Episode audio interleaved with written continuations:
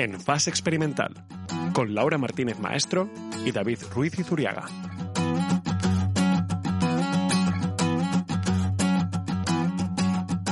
Bienvenidos a En Fase Experimental, el podcast científico mensual de la Sociedad de Científicos Españoles en Reino Unido.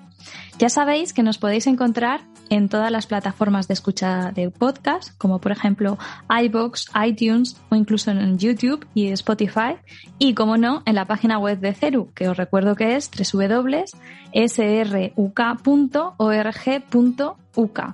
Síguenos en redes sociales con el hashtag en fase experimental y también nos puedes escribir un correo a radio.sruk.org.uk. En esta ocasión, en lugar de acompañada de David, me encuentro muy bien acompañada de alguna de las integrantes del comité de Woman de CERU. Hola María José. Hola. Eh, hola Lorea y hola Nuria. ¿Qué tal estáis? Hola, un placer estar aquí contigo. Igualmente. Este es un programa que es especial, es un episodio sobre el 11F en el que vamos a hablar un poco de la situación de la mujer en la ciencia y por eso pues contamos con vosotras. Y me gustaría un poco que me podáis pues introducirme quiénes sois y qué hace el comité. Bueno, pues si te parece empiezo yo. Eh, uh -huh. Yo, yo, soy María José, María José Martínez, soy la presidenta, chair, del comité de... Eh, el nombre oficial es Comité Mujeres en Investigación y Equidad, pero coloquialmente la verdad es que lo llamamos Mujer y Ciencia o Women Science. Y, y, eso, yo estoy a, eso, como presidenta de, del comité desde noviembre del 2020. Uh -huh. Soy voluntaria en, en, el comité, creo que desde 2018, pero la verdad que no me acuerdo bien. y yo a lo que me dedico a, eh, profesionalmente es a ser profe de universidad eh, de inmunología en la en University College London y estoy empezando muy poquito a poco mi propio grupo de investigación basado en la búsqueda de nuevos y mejores vehículos para las vacunas. Ah, qué interesante. Eh, bueno, yo soy eh, Valcárcel, eh, formo parte del comité, como ha dicho María José, de Women in Science o de Mujer y Ciencia o de Equidad desde 2020. Y, y, parte de, la razón por la que soy, formo parte es porque desde hace muchos años estoy interesada en dar visibilidad al rol de la mujer y la niña en la ciencia. Y bueno, a nivel científico soy investigadora postdoctoral ahora en el SICAT en Colonia, en la Universidad de Colonia, pero antes he trabajado también como postdoc en la Universidad de Cambridge. Y ahí mi, bueno, pues mi link con, con Cero. Y bueno, mi investigación se basa en comprender cómo se origina un tipo bastante raro de cáncer renal eh, que es altamente metastático desde un punto de vista transcripcional y, y metabólico. Bueno, yo soy Nuria, soy la, la, me uní recientemente al comité, soy como la última adquisición que se ha unido al comité, que fue en diciembre. Eh, anteriormente formé parte de CERU, pero en el comité científico y a CERU pues creo que me uní hace más de 10 años, o sea, hace ya bastante. He tenido oportunidad de trabajar en distintas cosas. Y eh, trabajo en Reino Unido, soy investigador senior en la Universidad de Warwick y como Lorea pues trabajo en proyectos de investigación en cáncer, sobre todo estudiando cómo alteraciones cromosómicas pueden ser el inicio de un proceso de malformación. Y, nada, eh, encantada de formar parte de este comité y ayudarlas en este cometido. La verdad es que es un comité que es muy bonito y que busca pues algo que deberíamos haber conseguido ya, y que desde este podcast siempre nos estamos quejando que no hay esa igualdad y esa diversidad que deberíamos tener en la ciencia. Así que como he dicho antes, queríamos celebrar de una manera especial el 11 de febrero, que es el Día de la Mujer y la Niña en la Ciencia, que más que una celebración es una reivindicación, desgraciadamente. Y, y bueno, pues ¿Qué me podéis contar sobre cómo está la situación? Pues la, la situación no pinta bien, en el sentido de que, de que es una realidad conocida por todos en la ciencia y es que hay una brecha entre la participación eh, entre mujeres y hombres en las carreras científicas que perjudica, que perjudica a las mujeres claramente, vamos, de hecho uh -huh. es global. Eh, con una media de solo el 29,3% de mujeres en investigación en el mundo. y en concreto en Europa y en España la brecha se sitúa en más de 10 puntos de diferencia según los datos de la UNESCO de 2019. Entonces, este, este es un problema. Eh, eh, el, problema, de hecho, radica en que la situación no se está resolviendo en tiempo. Eh, comparamos las cifras de porcentajes de mujeres investigadoras recogidas en los, eh, en los informes de, la Comisión Europea de She Figures, SHE Figures, de 2021, y es que la media europea pasa en 12 años del 30 al 32%, al 32,8% de mujeres en ciencia. Es que no hay avances. Sí, la verdad es que, como dice María José, eh, actualmente uno de cada tres investigadores en ciencia son mujeres. Y es verdad que hay disciplinas en las que a lo mejor parece que se está alcanzando esta paridad, como en la de las ciencias de la vida, pero hay otros campos que, sin embargo, no hay manera. O sea, la informática, la tecnología, la información digital, la física, hay, un, hay una brecha mucho más acusada. Y aunque parezca que se está alcanzando en ciertos campos, eh, solamente hay este tipo de paridad a lo mejor en los niveles más tempranos, que son cuando son estudiantes de doctorado, pero a lo largo de crecer y desarrollarte, eh, la brecha continúa. O sea que nada, está todo que no se ha solucionado y cada vez es más acusado. Y nada, y bueno, y eso y es que, como, puedes ver, tenemos un problema a nivel global y, somos conscientes. Eh, ese, eh, eh, ese, es el tema, que, que las asociaciones y, la, y, las diferentes comisiones son conscientes. Y de hecho, este problema se, se estudia a nivel multinacional a través de informes, pues, por ejemplo, como de la UNESCO o de la Comisión Europea. Pero el problema que, creo que, o que creemos que existe es que, aun siendo un problema de calado social y que implica el establecimiento de políticas, eh, y en este caso, para combatir la, desigualdad de género, políticas que se proponen y que se aplican son solo a niveles regionales, nacionales o, locales incluso. Entonces, eh, genera una, completa desigualdad en los resultados. Ya veo que, que estamos peor de lo que querríamos estar, que como estáis comentando, no se está avanzando, pasan los años y el porcentaje sube apenas, no llega a los tres puntos y, que es muy desigual dependiendo de en qué áreas, ¿no? Porque eso yo como física, pues tengo menos mujeres a mi alrededor que a lo mejor vosotras. Eh, yo tengo compañeras que son biólogas que a lo mejor tienen los laboratorios llenos de mujeres y sin embargo, en física, pues todos conocemos sitios donde son el papel de la mujer es mucho menos relevante, ¿no? Entonces, eh, ya sabéis también que en todos los episodios traemos a un entrevistado con el que hablamos sobre la problemática o el tema que queremos tratar ese día. Y una de las razones, no sé vosotras qué pensáis, pero una de las razones por las que las mujeres no están tan metidas en la ciencia puede ser por razones de acoso, por razón de género o acoso sexual ya directamente.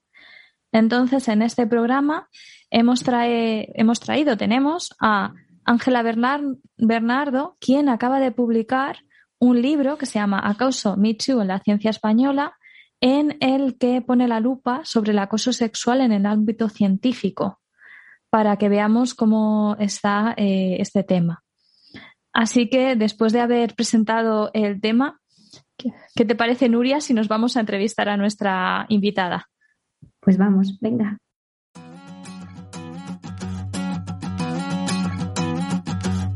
Estás escuchando En Fase Experimental. Ciencia en español desde el Reino Unido.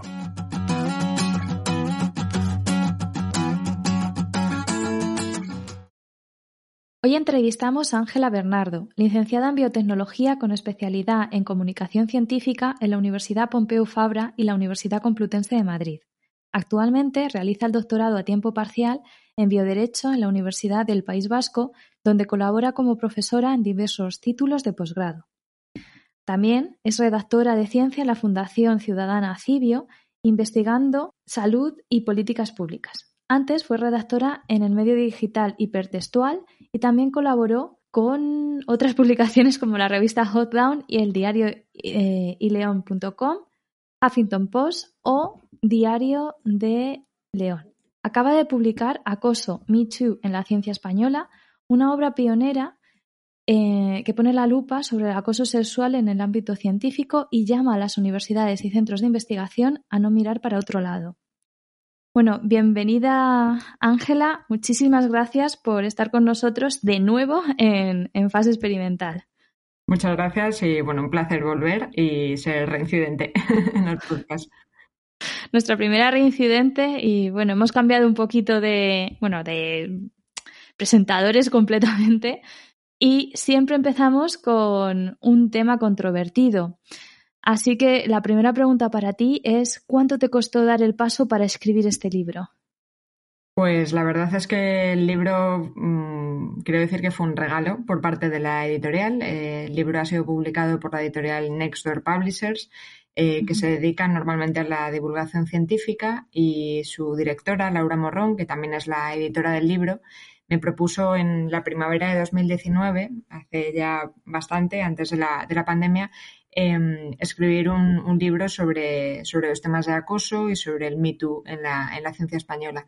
Y la verdad es que me encantó la idea. Yo había tocado estos temas cuando trabajaba en hipertextual, cuando trabajaba como redactora de ciencia cubriendo actualidad, porque había habido pues un goteo de casos a lo largo de los años, pero me apetecía mucho pues eh, investigar en profundidad este tema y hacer un trabajo periodístico eh, sobre, sobre el acoso, cómo se regula, eh, qué problemas hay, qué barreras hay y bueno, pues por eso digo que fue un regalo porque no me lo esperaba y me pareció una idea fantástica, la verdad. Muchas gracias también por estar aquí hoy y nos has contado un poquito cómo fue el regalo de este libro, ¿no? Pero a mí me gustaría saber si hubo algún hecho en concreto que desencadenó la escritura de este libro.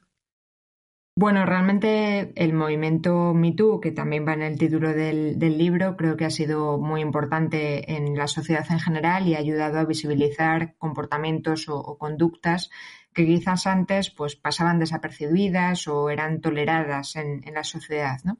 Em, a mí me llamaba mucho la atención a la hora de escribir el libro eh, que las, eh, en Estados Unidos, por ejemplo, hubiera tantísimos casos de acoso denunciados en universidades y centros de investigación.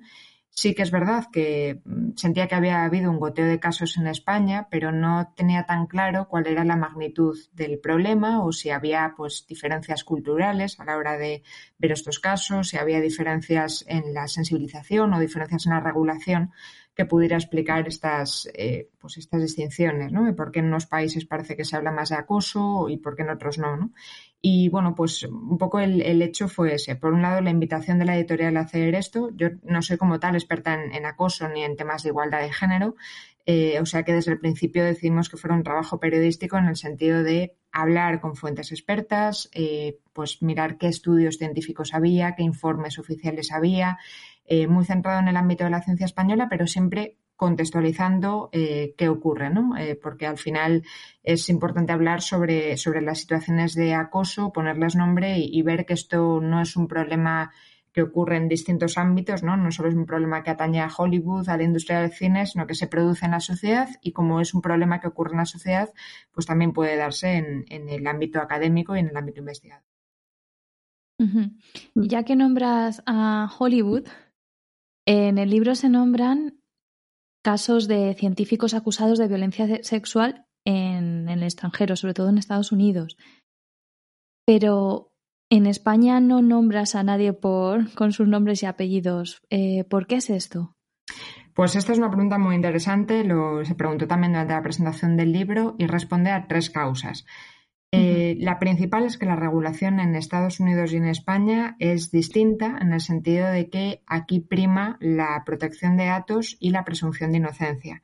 Entonces, eh, por un lado, el libro no se centra en una sola historia, en un solo caso, como podría centrarse un reportaje sobre algo que ocurriera, por ejemplo, en una universidad o, en un centro de investigación. Entonces, lo primero y lo más importante es que yo quería dar una panorámica de cómo ocurren estas situaciones.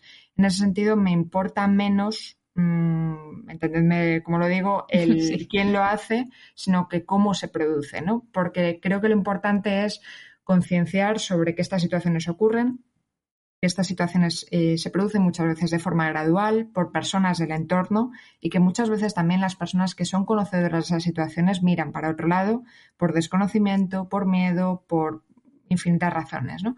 Entonces me parecía muy importante no focalizarme en una historia o un caso, sino dar una panorámica. Eso por un lado.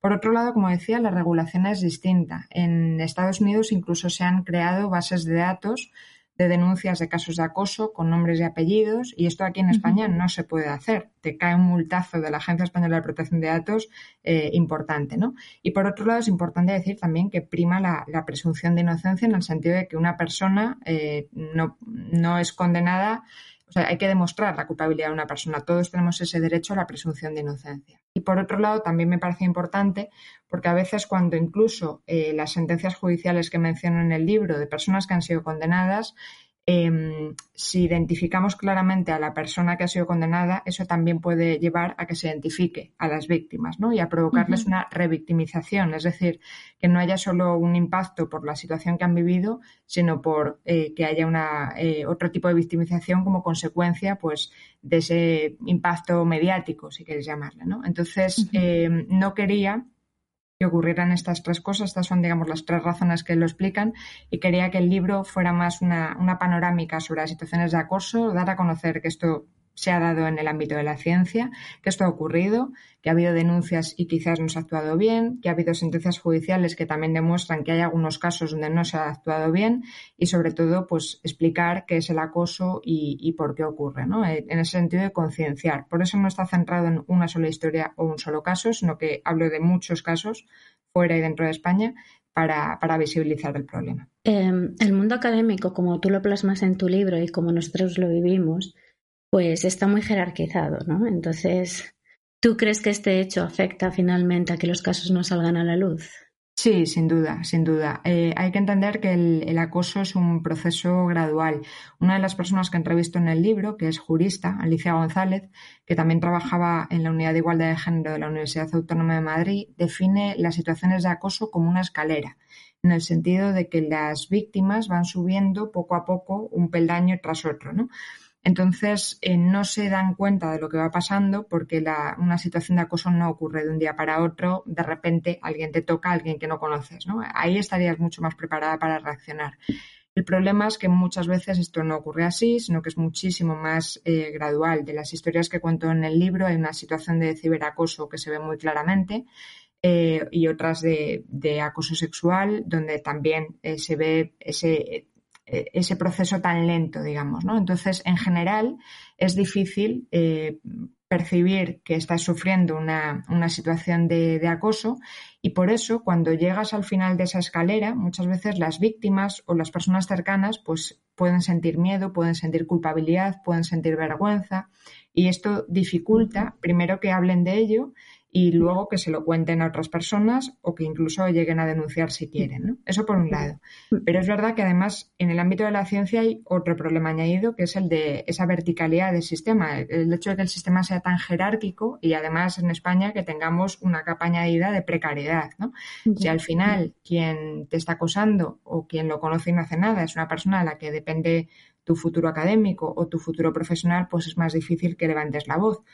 O si tú conoces una situación de acoso, pero temes que haya represalias, lo que se llama el acoso de segundo orden, pues quizás tampoco mm, ayudes a esa persona y mires para otro lado. ¿no? Por eso es importante que haya eh, recursos y que haya medidas para que no se ponga el foco solo en, la víctima, porque la víctima ya de por sí sufre una serie de consecuencias eh, mm. emocionales y, de todo tipo muy importantes, físicas, profesionales, eh, que hay que tener en cuenta y tiene que ser, digamos, todo el conjunto del sistema, todas las personas que forman parte de ese sistema las que tengan esa responsabilidad. Y al final no es una responsabilidad solo ética o moral, sino que hay una obligación legal de actuar contra el acoso.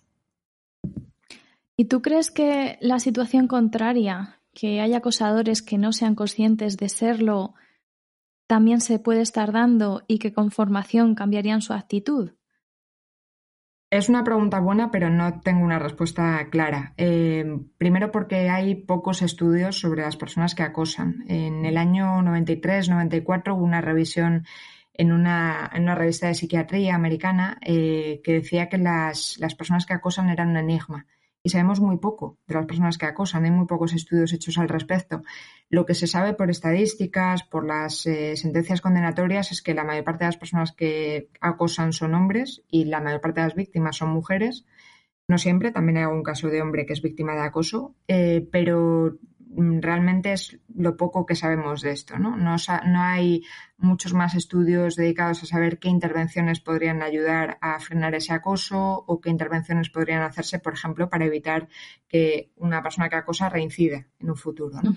Entonces, esto es importante. Hay una parte de desconocimiento importante. Es verdad que la sociedad eh, ha ido cambiando a lo largo de los años. No pensamos igual que hace 15, 20 años, por suerte.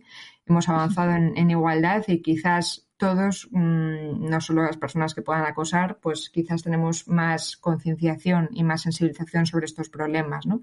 Incluso, mm, no centrándome solo en las personas que acosan, pero personas de entorno o, personas que incluso han podido vivir estas situaciones, quizás ahora con el paso de los años se dan cuenta de, uy, aquello que viví quizás mm, era una situación de acoso, ¿no?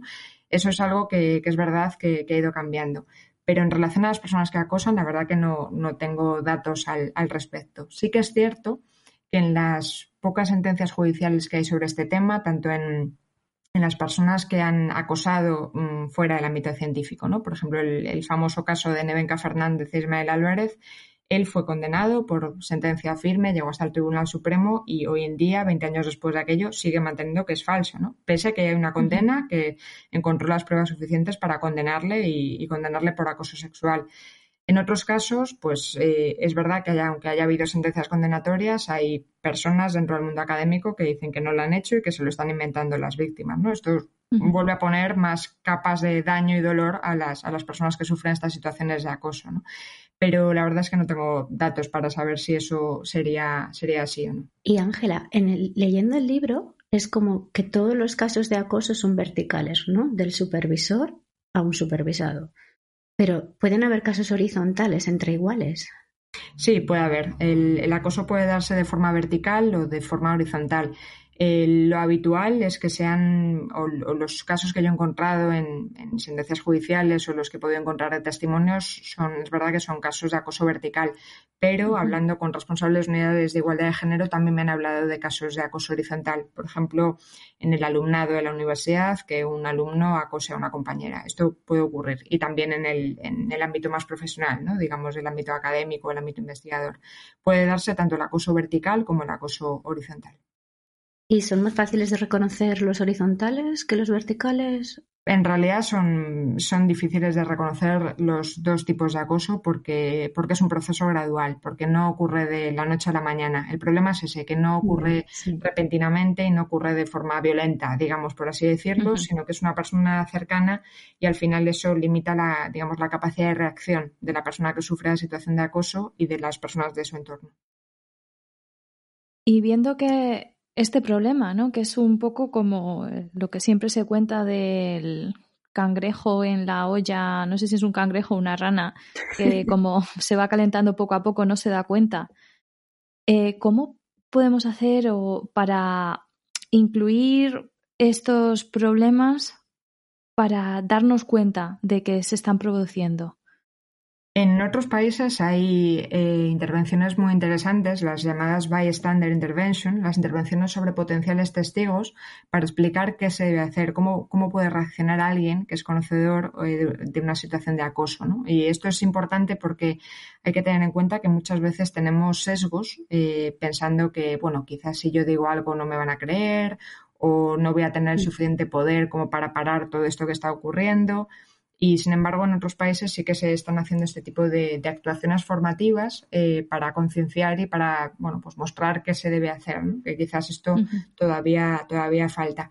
En los estudios que hay al respecto, por ejemplo, los de las Academias Nacionales de Estados Unidos de Medicina, Ingeniería y Ciencias, las NASEM, hicieron un informe muy, muy extenso en 2018 sobre el acoso sexual eh, contra las mujeres en el ámbito de la ciencia y decían que también es importante promover entornos eh, más igualitarios porque en entornos tan jerárquicos como la ciencia, donde muchas veces hay en, en, algunas áreas, en algunas disciplinas, muchos más hombres que mujeres y también muchas veces los hombres copan esas eh, escalas de poder, digamos, pues tradicionalmente como que se ha minusvalorado, se ha restado importancia en las situaciones de, acoso. ¿no? Entonces decían que una de las acciones que, que, se podía hacer es fomentar precisamente la igualdad eh, en el ámbito de, de la ciencia para reconocer estos, estos problemas. Vale, pues entiendo que la formación es clave, como tú muestras en tu libro.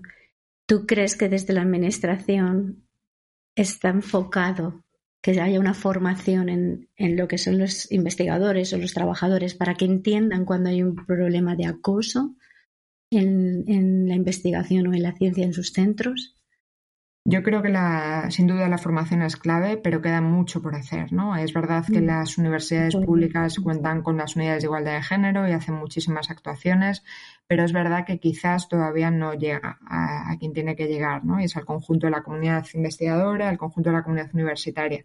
Os doy un dato que me llamó mucho la atención haciendo el libro. Eh, el Consejo Superior de Investigaciones Científicas, el CSIC, hizo una encuesta entre sus más de 6.000 trabajadores y trabajadoras y les preguntaban si habían sufrido acoso sexual. El 1,9% de las personas entrevistadas dijo que sí, pero cuando les preguntaban por conductas específicas de acoso, es decir, no les preguntaban directamente ¿ha sufrido acoso sexual?, sino ¿ha sufrido este comportamiento?, el 10% decía que sí. Es decir, es un salto enorme, ¿no? Y esto muestra que hemos oído hablar mucho de acoso, especialmente en los últimos años, con el auge del movimiento MeToo, con bueno, pues con denuncias de casos, el reciente documental que hizo Neutral para Netflix sobre el caso que mencionaba antes de Nevenka y Ismael Álvarez, eh, pero sin embargo no sabemos reconocer sobre las situaciones de acoso, ¿no? Entonces falta esa parte de sensibilización, de formación a toda, a, toda la comunidad investigadora y la comunidad universitaria. Y también faltan otro tipo de actuaciones, ¿no? Faltan, pues en algunos casos no hay protocolos específicos, aunque lo obliga la ley de igualdad, eh, faltan recursos, eh, falta conocimiento sobre cómo actúan las unidades de igualdad, ¿no? Los estudios que hay al respecto, por ejemplo, en campus universitarios también muestran un poco esto, que muchas veces se desconoce qué recursos hay en, un organismo público de investigación eh, o en una universidad a quién acudir. ¿no? Eh, por ejemplo, el Ministerio de Ciencia en su protocolo tiene un, buzón electrónico para que se puedan comunicar hechos, pero realmente, pues, mmm, si sufres una situación así, ¿te vas a atrever a ponerlo por correo electrónico a un buzón que no sabes a quién le va a llegar? Pues quizás se necesitan recursos como un teléfono de atención, ¿no? Para cuando sufres algo así o conoces una situación de este tipo, saber a quién recurrir, saber qué hacer. Es que muchas veces hay un desconocimiento enorme ¿no? sobre, sobre cómo actuar. Yo aquí voy a meter una pullita a, en realidad a todo el sistema porque no ocurre solo con los casos de acoso. Hay en casi cualquier problema que te encuentres, creo que hay muy poca gente que sabe cómo tiene que, cuál es el protocolo a seguir, porque muchas veces llegamos los investigadores y no tenemos ningún tipo de formación en, en nada, eh, ni siquiera dónde están las salidas de incendio. Eh, para dar así una, una, visión así un poco más eh, tremendista, ¿no? O sea, hay un incendio y a lo mejor no sabes por dónde tienes que, salir. O sea, que mucho menos qué hacer en un caso de, de acoso sexual o, en el, en el, ámbito de la universidad, por ejemplo, hay estudios hechos en España. Hay un informe súper interesante de, del grupo de Esperanza Bosch de la Universidad de las Islas Baleares, donde bueno, pues hablaban del, acoso sexual en, en, las universidades. ¿no? Y una de las cosas que decían era que parecía que el, personal de administración y servicios eh, tenía más conciencia de qué era el acoso, eh, de identificar más rápido, digamos, los comportamientos de acoso y lo atribuían a que tenían más formación en prevención de riesgos laborales. ¿no? Entonces, esto uh -huh. es, es, importante, que quizás el, el, PDI, el personal docente investigador de las universidades, no recibe tanta formación en este, en este ámbito, pero además hay que recordar que tampoco se ciñe a un, a un tema solo de salud laboral, ¿no? porque eh, puede haber casos en universidades, por ejemplo, que afecten a, al alumnado y también hay que tenerlo, hay que tenerlo en cuenta. Uh -huh. Sí, yo estaba pensando que el hecho de no saber reconocer los, cuando tenemos un, proceso de acoso delante de nosotros es quizá debido a la tolerancia. ¿Tú crees que a nivel cultural la tolerancia que tenemos en España ante estos casos sea distinta de la que existe, por ejemplo, en Estados Unidos?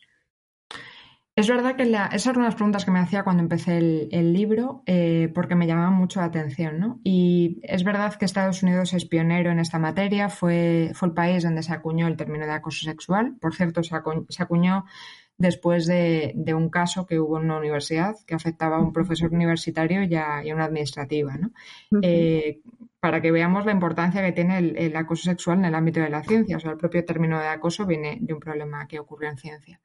Em, pero bueno, realmente es verdad que allí se acuñó el término, es verdad que allí pues la regulación es pionera y se hizo mucho, eh, mucho más rápido, digamos, que en, la, que en la Unión Europea. Se concibió desde el principio que el acoso era un problema de discriminación. Aquí en la Unión Europea en general tardó mucho más y, bueno, en España se tipificó el delito de acoso sexual en el 95, pero el acoso por razón de sexo, por ejemplo, no llega hasta la ley de igualdad, ¿no?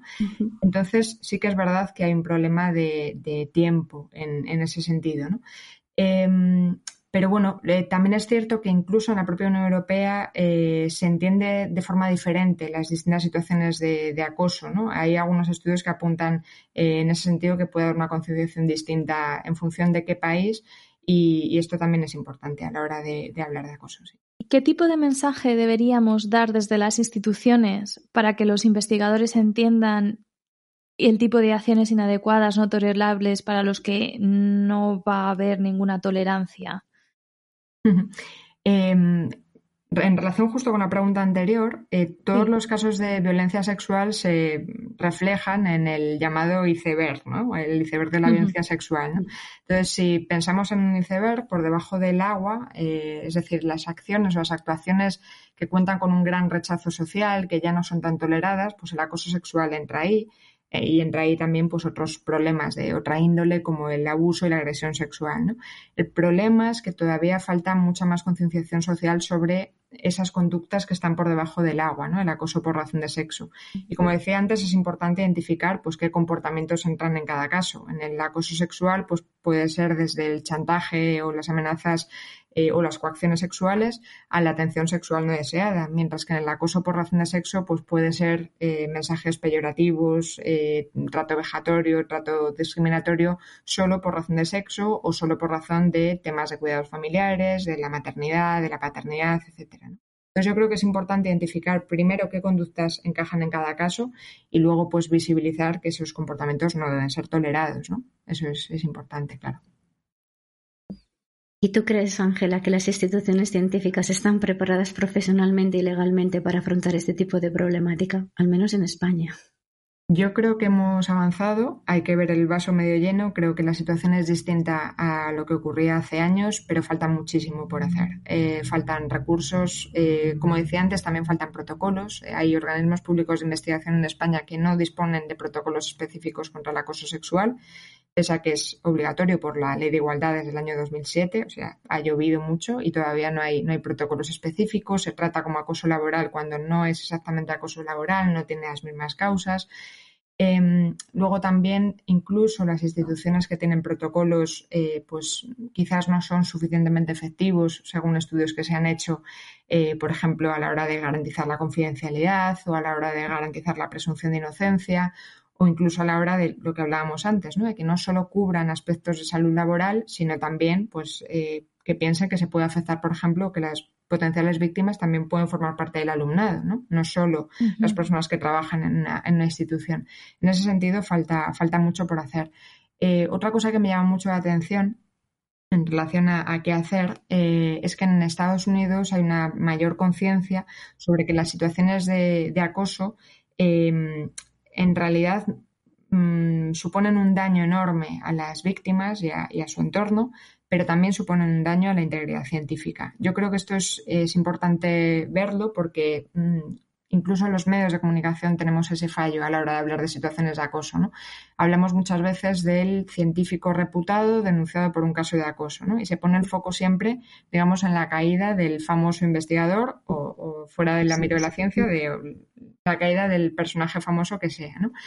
y no nos fijamos tanto en las consecuencias que estas situaciones tienen para las víctimas. O sea, mm, quizás también deberíamos fijarnos en que es una investigadora o es una persona que trabaja en el ámbito científico, también eh, tiene unas consecuencias para la ciencia en el sentido de que puede abandonar el mundo académico o puede dejar de tener la productividad que tenía. Entonces yo creo que esa, esa relación, digamos, esa vinculación con la integridad científica ayudaría a generar más conciencia, ¿no? que no solo es un daño eh, a la persona que sufre la situación de acoso, sino que es un daño al conjunto de la ciencia. ¿no?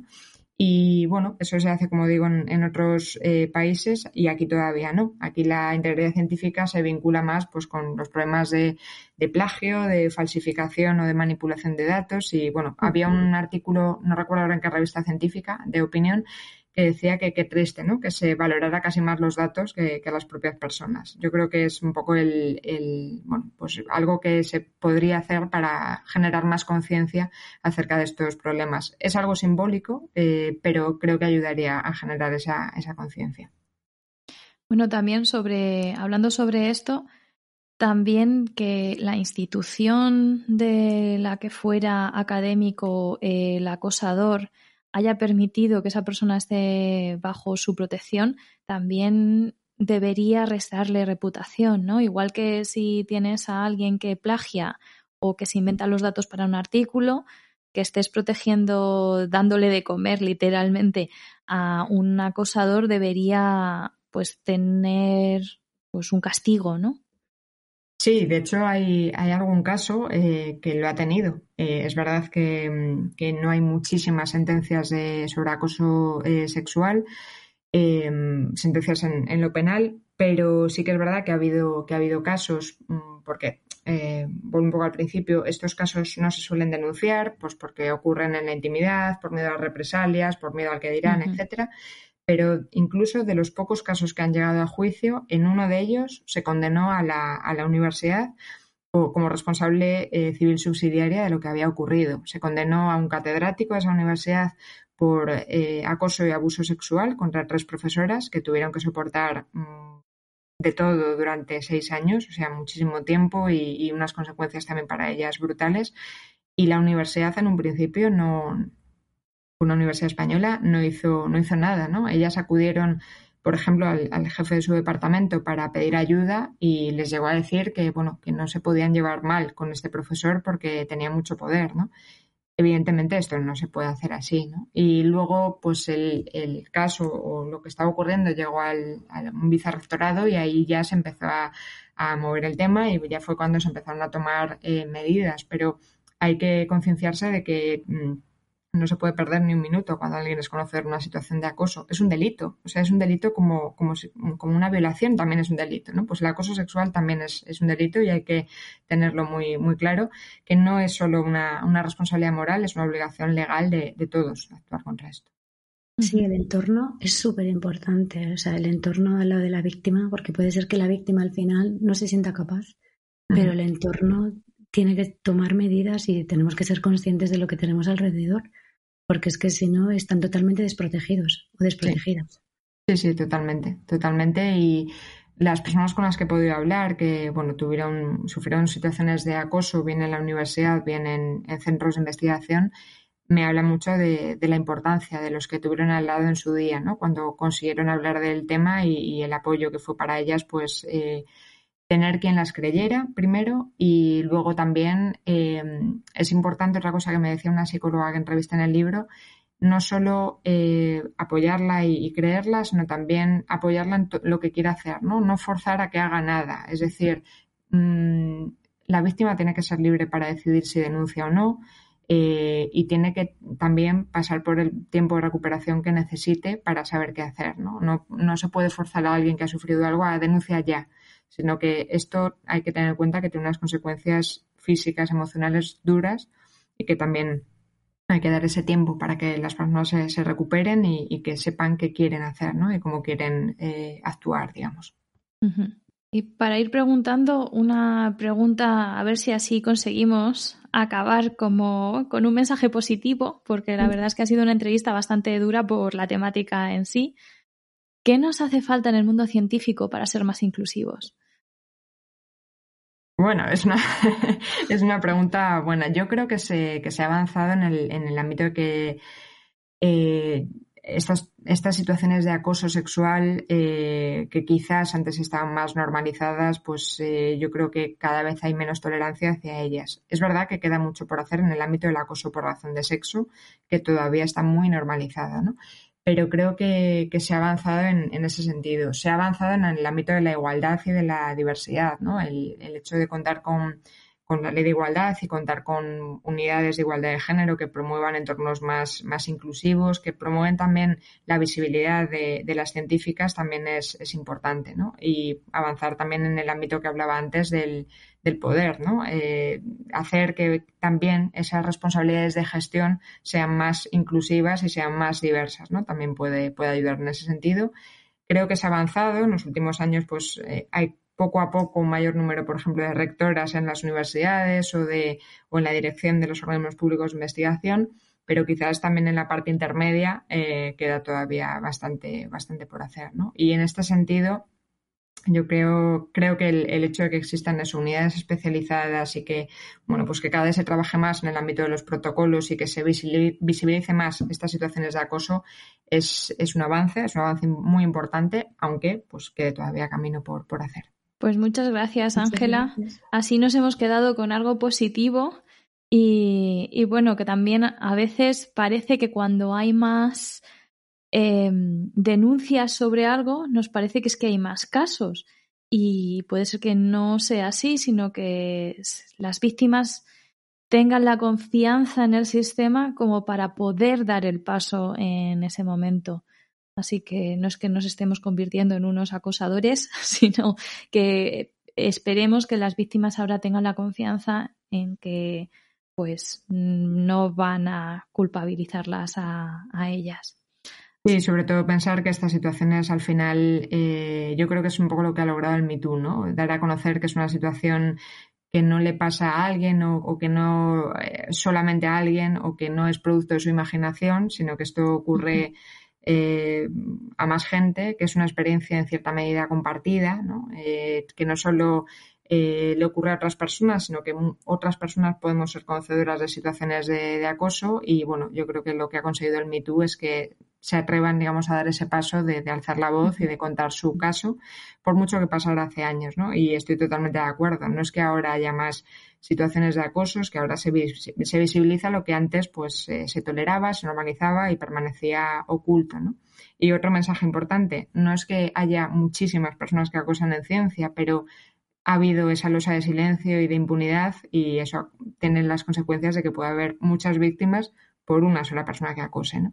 Entonces creo que es importante también lanzar ese mensaje. Pues muchísimas gracias Ángela por estar con nosotros, por hablar de tu libro, que esperemos que quien no se lo haya comprado todavía vaya corriendo a comprárselo después de escuchar esta entrevista. Y nada, eso, gracias por estar con nosotros. Gracias a vosotras.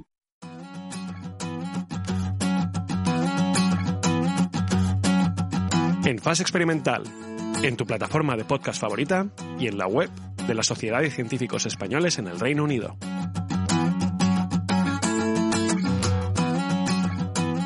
Volvemos de la entrevista y os quería preguntar que qué tal os ha parecido.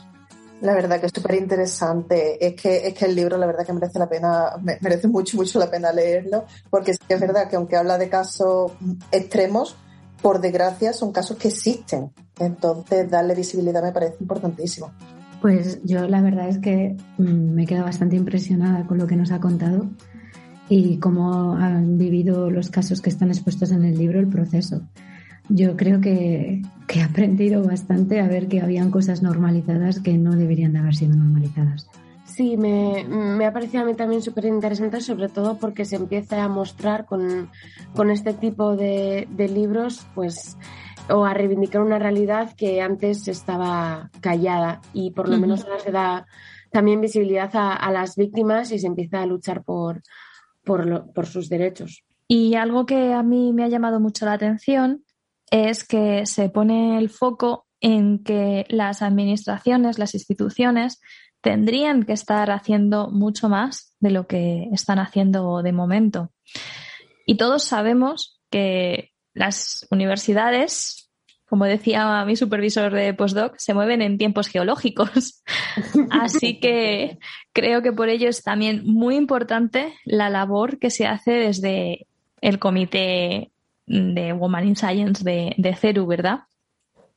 Sí, bueno, aparte de que las instituciones son un poco arcaicas, eh, aunque esto va cambiando poco a poco, pues la verdad es que hay mucho por hacer, ¿no? Y no solo desde nuestro comité, sino que hoy en día hay muchísimos comités de diferentes asociaciones científicas que luchan de verdad porque haya una equidad en, en investigación, ¿no? Eh, nosotras presentamos diferentes eh, proyectos y actividades desde el comité en los que todo el mundo es bienvenido, todas las mujeres científicas, sean o no de Perú. Y, tenemos pues tres objetivos eh, principales, ¿no? Uno es empoderar a las mujeres científicas en su lugar de trabajo, incluso informarlas sobre, sobre sus derechos también diseñar, como he dicho, actividades, eh, charlas, seminarios, actividades en colegios dirigidas a niñas en edad escolar. Eh, también para fomentar una carrera científica, porque hay datos que apoyan el hecho de que hay menos niñas en ciertas em, carreras científicas. Y, por último, pues eso, actividades para familias que sean accesibles a, todos eh, los miembros, eh, sin importar las circunstancias eh, familiares, ¿no? Porque ese es otro punto en el que, en el que igual flaqueamos un poco, ¿no? Considerar también la maternidad como parte del proceso vital de una mujer que puede afectar a la carrera científica.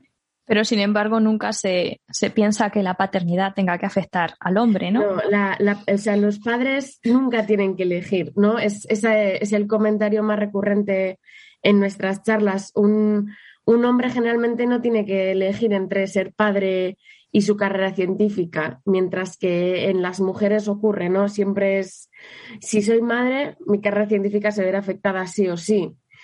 Eh, más todos los problemas psicológicos, económicos que puedan afectar después, por supuesto.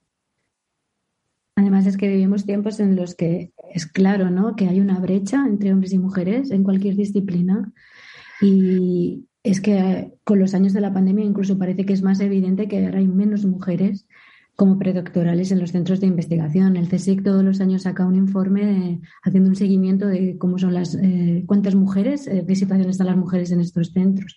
Y, hay una clara brecha en todas las escalas. Y aunque anteriormente a lo mejor se apreciaba menos en las escalas más bajas, esto ya empieza a cambiar.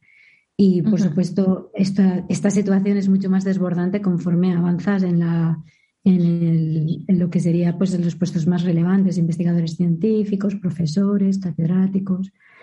Y no es algo que ocurra solo en España, vamos, es algo que ocurre a nivel mundial y esto está más que demostrado incluso en países donde las políticas científicas están mucho más elaboradas y, y mantenidas. Y entonces, obviamente, el comité lo que pretende un poco es también brindar apoyo a esas mujeres que están en academia, en ciencia, que, puedan sentir que hay más gente como ella y que si tienen un problema siempre pueden acudir a nosotras o vernos como una opción para encontrar ayuda o el camino o la solución a un problema. Lo que cuentas sobre la diferencia de investigadores, yo siempre he tenido una duda que no sé si vosotras lo, lo tenéis o tenéis algunos datos de sabéis lo que se habla siempre del gráfico de tijera, ¿no? Que hay mm, más mujeres en investigación en niveles bajos y luego va bajando de tal manera que a niveles muy altos, pues de científico titular, catedrático, tenemos muchísimos más hombres. Mm. ¿Es esto debido a la edad? A que la gente que llega a catedrático son gente mayores de 50 años y hace, pues a lo mejor 30 cuando empezaron, empezaban más hombres que mujeres, o y dentro de 30 años, cuando hay más mujeres ahora, va a haber más catedráticas, o es verdad que hay muchísimas más mujeres en proporción que abandonan la carrera científica. Si te sincera, esa, esa pregunta yo la tenía antes de, meterme en el comité. Eh, que yo pensaba que, ocurría eso. Es que todavía las mujeres que estamos en ciencia no nos ha dado tiempo a llegar a esos puestos. No es así. Eh, hay muchísimas, muchísimas eh, estadísticas, estudios y demás que, por ejemplo, eso del CSIC, si te remites a, a, las estadísticas que publica el CSIC anualmente, puedes ir a años y años atrás y la tijera no ha variado. Incluso al contrario, incluso ahora mismo se está acentuando que ya no es ni tijera, que es casi pinza. Entonces, eh, no, las mujeres ya, tiene, ya hace, hace décadas que tenemos la edad para poder haber accedido a esos puestos eh, altos de profesor titular, de catedrático, como comentaba. Entonces, ¿qué nos llegamos? Pues sigue siendo las mismas causas que probablemente ocurrían hace 20 años.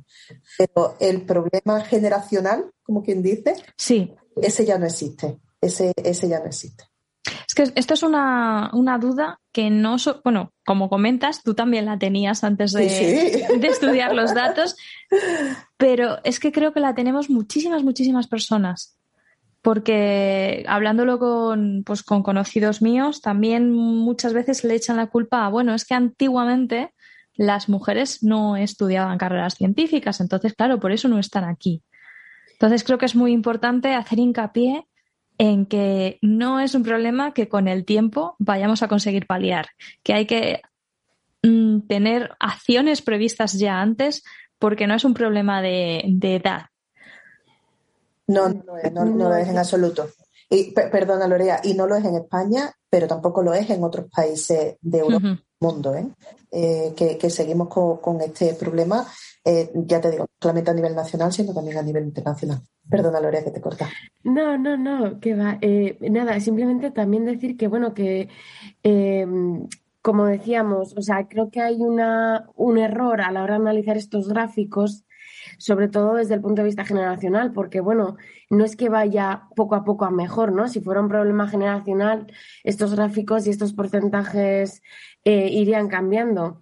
Eh, sino que también hay un, hay un error al pensar que esto puede ser por el tema de la maternidad, ¿no? Pues las mujeres, antes porque justo ocurría cuando eh, se tomaba la decisión de empezar un postdoc o empezar, que suele coincidir con la edad a la que las mujeres pues empezamos a plantearnos la maternidad y decir otra vez que esto es un error. Existe un techo de cristal a las mujeres eh, que está muchas veces basado también en mentorazgo, en posibilidades eh, de mentoring, de, tener mm, consejeros científicos, de, incluso de poder acceder a diferentes premios científicos, como pueden ser ¿no? los premios Nobel, que también se habla mucho de, esto. ¿no? Un, comentario que suelo oír yo es, bueno, no hay tantos premios Nobel de medicina o, o de químicas hacia mujeres porque es que, claro, mm, no hay tantas mujeres eh, que lleguen a esa edad que sean eh, ¿no? el top en, ciencia. Y yo creo que, no es así. Creo que cada vez hay más mujeres y que creo que los reconocimientos científicos a ciertas edades se, dan también mucho más a hombres. Eh, bueno, yo esto a lo mejor es, no es muy relevante, pero al menos en física los descubrimientos gordos los han hecho siempre personas por debajo de los 35 años. Eh, no es que las mujeres sí que llegan a, eso, ¿no? Entonces, no es un problema de, no, es que no llegas a tener 50, a estar trabajando en ciencia con 50 y tantos años, que es cuando, no es cuando consigues el premio, es que el trabajo para el premio se ha hecho 20 o 30 años antes, que sí que estarían en, en activo. No sé, a lo mejor en fisiología no, no pasa igual. No, hombre, eh, eh, pues eh, no, sé cuál es la media de edad. Estaría interesante ver cuál es la media de edad en, fisiología. Normalmente yo siempre veo a hombres blancos de unos 70 mm, años consiguiendo el premio Nobel. Canosos. Esto es así. Casualidad o no, no, porque claro, luego está ese tema, ¿no? De, de, que siempre que discutes estos, estos temas de, bueno, pues qué sorprendente que no haya más mujeres, que sí que es verdad que poco a poco las va viendo, ¿no? Como fue el tema de las, descubrir, eh, las que descubrieron el, el, sistema CRISPR de alteración genética, pero aún así es, es muy poco. O sea, tú ves Y, y, es que dices, claro, y es lo que decíamos un poco también con, con, el tema de la progresión y de la importancia de mostrarse a las niñas, y es que si tú no tienes ejemplos de mujeres que sean reconocidas eh, a alto nivel como científicas, que, que, es que se sabe que hay científicas que aportan muchísimo a la sociedad y que hacen descubrimientos súper relevantes. Y no tenemos esos ejemplos. Si tú no tienes ejemplos, quizás sientes menos motivación, ¿no? Y quizás por esa razón, en parte, hay muchas mujeres que tiran la toalla incluso antes de intentarlo. Y es una pena porque las capacidades científicas son enormes las que se pierden. Precisamente hoy, ay, perdona. No, no, tranquila, iba a decir que hay estudios que han visto que detrás de mucho premio Nobel había siempre una mujer, ¿vale? Lo que pasa es que han sido ignoradas a lo largo de la historia. Entonces, no es verdad que ellas no hayan sido capaces de hacer los mismos méritos que sus colegas hombres. Es que en muchas de las ocasiones simplemente se las ignoraba. Y ahora, cuando la gente se ha puesto a hacer estudios de quién había detrás de cada uno de los premios Nobel, pues habían, habían estudios, eh, habían em, resultados que habían venido simplemente de manos de mujeres que era la mujer de o era la becaria de y nunca, nunca nadie hablaba de ellas. Ya, yo iba a decir que justo hoy estaba leyendo eh, sobre lo importante que es la representación de alguien con quien tú te puedas identificar. Eh, lo leía en relación a, la película de Disney o Pixar, Encanto, y el niño pequeñito que es negro con el pelo súper afro, eh, creo que se llamaba Antonio, pues eh, que había una foto que se ha hecho viral sobre un niño igualito al lado de la pantalla como súper contento.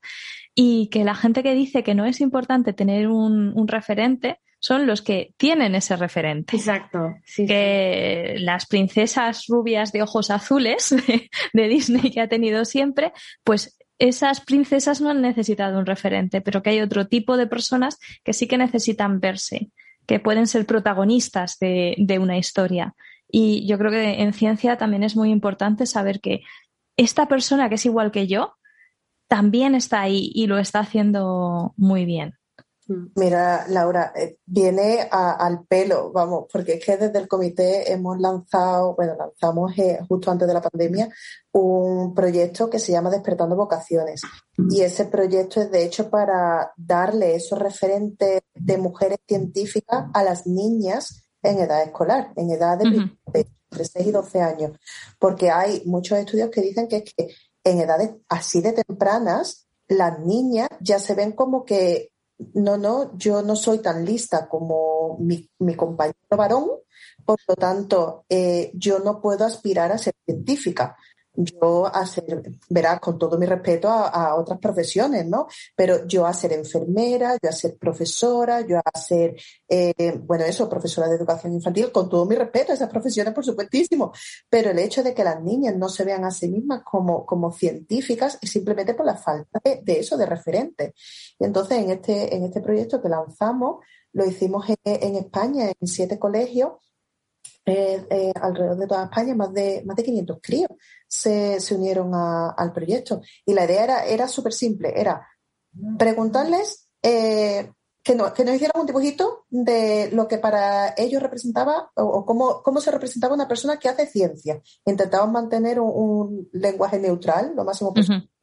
Y después, la segunda actividad consistía en que los estudiantes hacían un experimento a la vez que eh, por YouTube una, un vídeo que hemos grabado de, de científicas, eh, hacían el experimento con ellos.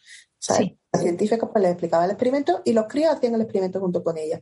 Y la actividad 3 era, a continuación del vídeo, le decíamos a, los estudiantes, eh, ponle nombre a esta persona que hace ciencia y ponle como los complementos y teníamos un globo terráqueo, un telescopio, un microscopio, y entonces pues ya le tenían que poner los complementos. Bueno, pues vimos cómo entre 6 y 9 años las niñas eh, les da igual. Eh, eh, te pintan una niña en la primera actividad, igual que te pintan la niña en la, en la actividad después de, ver el vídeo. No, diferenciación. Vamos, igual que te pintan un niño, no tiene, como que los, los, datos no eran estadísticos. Pero sí que se vio que a partir de 10 años, entre los 10 y los 12 años, el hecho de haber visto ese referente de una persona normal, que no tiene que ser Marie Curie, una, una, una científica normal y corriente que está haciendo un experimento con ellas, o con ellos, todos en general, pues resulta que ha generado que en la primera actividad todas pintaban, o la mayoría, un porcentaje muy alto, pintaban en esa persona que hace ciencia, era un hombre blanco con, el pelo, con el pelo a lo Einstein, y pero después de haber visto a una científica real haciendo un experimento con ellas, pues ya en la actividad 3 a esa persona que hace ciencia, oye, que le ponían su propio nombre que decían, pues, pues esta se llama Laura como yo, o esta se llama eh, Raquel como yo. Entonces, una, una actividad tan simple como esa, seis minutos dura el vídeo o incluso menos, pues ya genera un cambio y ya como que planta una, puede plantar a lo mejor una semillita en, en el cerebro de esas niñas de decir, yo también puedo. Si la que está en el vídeo es una científica normal y corriente, eh, monísima, con, su, maquillaje puesto y todo, que no, tiene que ser con gafas de, culo de botella ni nada por el estilo, pues yo también puedo. ¿Por qué no? no? Entonces, entonces eso eh, me parece, como muy relevante, eh, el impacto que se puede hacer a tan temprana edad. Además, a mí también me parece que hay que intentar ir en ambas direcciones, ¿no? Porque lo que has dicho al principio, que a lo mejor las niñas no se ven como científicas y se ven como enfermeras. Sin embargo, los niños a lo mejor no se ven como enfermeras. Y, y estamos perdiendo también talento que podría estar haciendo unas profesiones, pero que en su mente no son profesiones para, para su género y, y no lo hacen. Completamente de acuerdo. Creo que este, este tipo de actividades se tendrían que hacer en muchos ámbitos profesionales. Has dicho enfermería, pero oye, y pilotos de aviones. Yo todo eso mm. cuando, cuando de repente es una comandante la que va a llevar el avión. Eh, y me he montado en muchos aviones.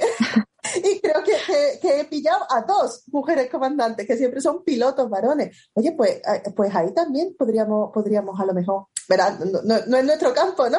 Pero, pero como hace una llamada a la sociedad de, oye, que, tenemos que plantar esas semillitas no solamente en la ciencia, sino en otros muchos campos bidireccional, tanto de, para, que los chicos se vean reflejados como ese trabajo también lo puedo hacer yo y las chicas ese trabajo también lo puedo hacer. Sí, porque yo estoy convencida de que estamos perdiendo talento.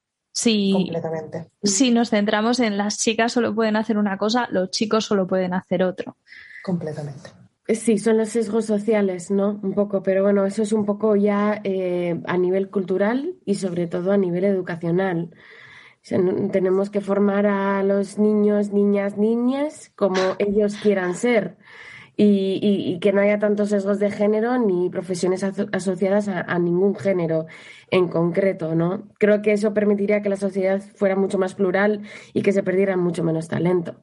¿Y sabéis, tenéis alguna estadística de cómo de bien o mal lo está haciendo España y Reino Unido en relación con, los países del entorno? Eh, de hecho, sí. De hecho, tenemos, tenemos esas estadísticas porque eh, bueno, el Comité de Mujer, de Mujer y Ciencia eh, de CERU, de Reino Unido, forma parte de, de. RAICEX es una red de 18 asociaciones de investigadores y científicos españoles en el exterior, eh, con miles de socios alrededor de todo el mundo. Y, entonces la, intención es eso, pues apoyar y dar voz, favoreciendo el intercambio de, experiencias. Entonces, nosotras, eh, eh, bueno, nos hemos dado cuenta, hemos realizado un trabajo a través de comisiones y eso, que trabajan en áreas de, de relevancia, eh, para los objetivos y funcionamiento de la red. Y entonces, una de las comisiones es la Comisión de eh, Investigación y Género. Entonces, nosotras pertenecemos a, esa comisión y desde nuestra comisión, bueno, pues eso, pues eh, lo mismo, intentamos dar visibilidad a esa brecha de género que existe en la, en, la, en, la, investigación y en la, y en la ciencia, ¿no? No solamente en España, sino que, también lo hemos observado en, otros, en otros países. De hecho, eh, debido a este conocimiento que, tenemos mm, directo de la, de la, realidad y los efectos de, las políticas que los diferentes países han implementado a la hora de intentar favorecer la igualdad de género eh, en la ciencia, pues mm, hemos, eh, hemos recopilado toda esa información y hemos hecho un estudio en el que hemos comparado estas políticas y su, y implementación y su, y puesta en marcha y eso en siete países del mundo. Eh, los países son eh, Italia, España, Japón, Suecia, Suiza, Reino Unido y Países Bajos.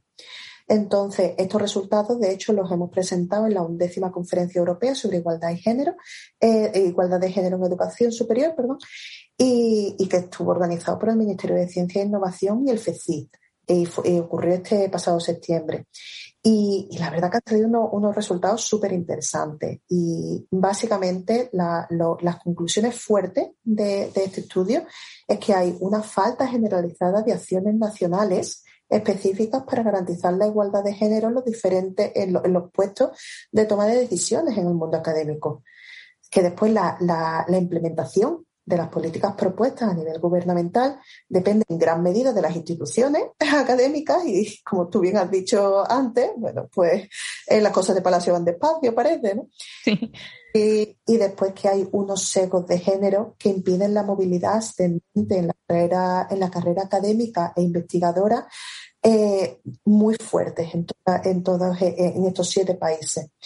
Que de hecho, la suerte que tenemos las que estamos en Reino Unido, que eh, Reino Unido ha implementado unas políticas eh, efectivas para la igualdad de género y es simplemente con la creación de, un sello de calidad, de, un sello de mm, certificación de que la, institución sí que cumple unos requisitos, unos estándares de eh, igualdad de género. Y ese sello es la CINA. Entonces, este sello, eh, bueno, pues básicamente eh, clasifica las diferentes instituciones en bronce, plata u oro. Entonces, por ejemplo, si tú desde tu institución quieres solicitar una financiación para desarrollar tu investigación biomédica, la institución tiene que tener como mínimo la acreditación SUON Plata para siquiera eh, que, te, evalúen la solicitud. ¿Me explico? Entonces, eso anima a, las instituciones a querer cumplir los diferentes requisitos para, eh, para formar parte de, bueno, pues mientras más alta la medalla, pues, pues eh, mejor el reconocimiento y, y la probabilidad de recibir este tipo de financiaciones de, organismos públicos, pues mucho mayor. Entonces, eh, como, como decíamos, este, como decía al principio, este, este congreso, de hecho, y las conclusiones de este estudio han calado mucho, mucho, mucho, mucho, hasta el punto de que vamos a, editar un libro blanco. Eh, la idea de, que esté dirigido a las instituciones lo vamos a hacer en español y va a estar eh, editado por Raíces y la idea es que más países se nos unan a la creación de este libro, con la idea de, eh, bueno, pues eso, de llevarlo a las instituciones, de decirles, mira, esto es la problemática que hay en otros países en comparación eh, con España, en comparación, bueno, comparándolos todos, ¿no? Y la idea, de hecho, es incluso escribirlo en inglés para llevarlo a la Comisión Europea porque es que necesitamos crear y favorecer la implantación de políticas comunes al menos en la Unión Europea, que no sean, que no sean locales, que no sean eh, nacionales estas políticas. Eh, sabemos que es un proyecto súper ambicioso y, la verdad que que eh, hay muchas, muchas cabezas pensantes y muy, muy inteligentes en, este, en este proyecto y en esta, en esta, en esta idea. Y, creo que, debe de salir, que, tiene que salir porque desde luego esta, eh, este, este libro blanco puede ser como, como el motor que necesitamos para el empoderamiento final de la mujer en la, en la carrera científica, para que, para que se nos oiga a nivel, a nivel internacional, a nivel eh, institucional. Eh, yo sobre esto tengo alguna pregunta sobre si funciona Acina Swan. ¿no? Porque es una. Es unos, ponen unos requisitos para, como has comentado, para poder pedir financiación del Estado, es tener este sello. ¿Se cumple en realidad o es algo que es fácilmente evadible? En plan, echa la ley, echa la trampa, tengo que contratar X mujeres, las puedo contratar de señoras de la limpieza.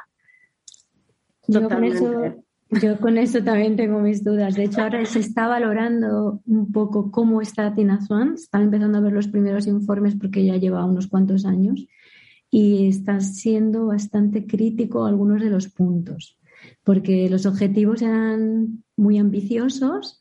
Creo que todas las universidades han entendido que tienen que cumplirlos o por lo menos parecer que los cumplen, pero luego parece que hay pocas acciones detrás de Swan.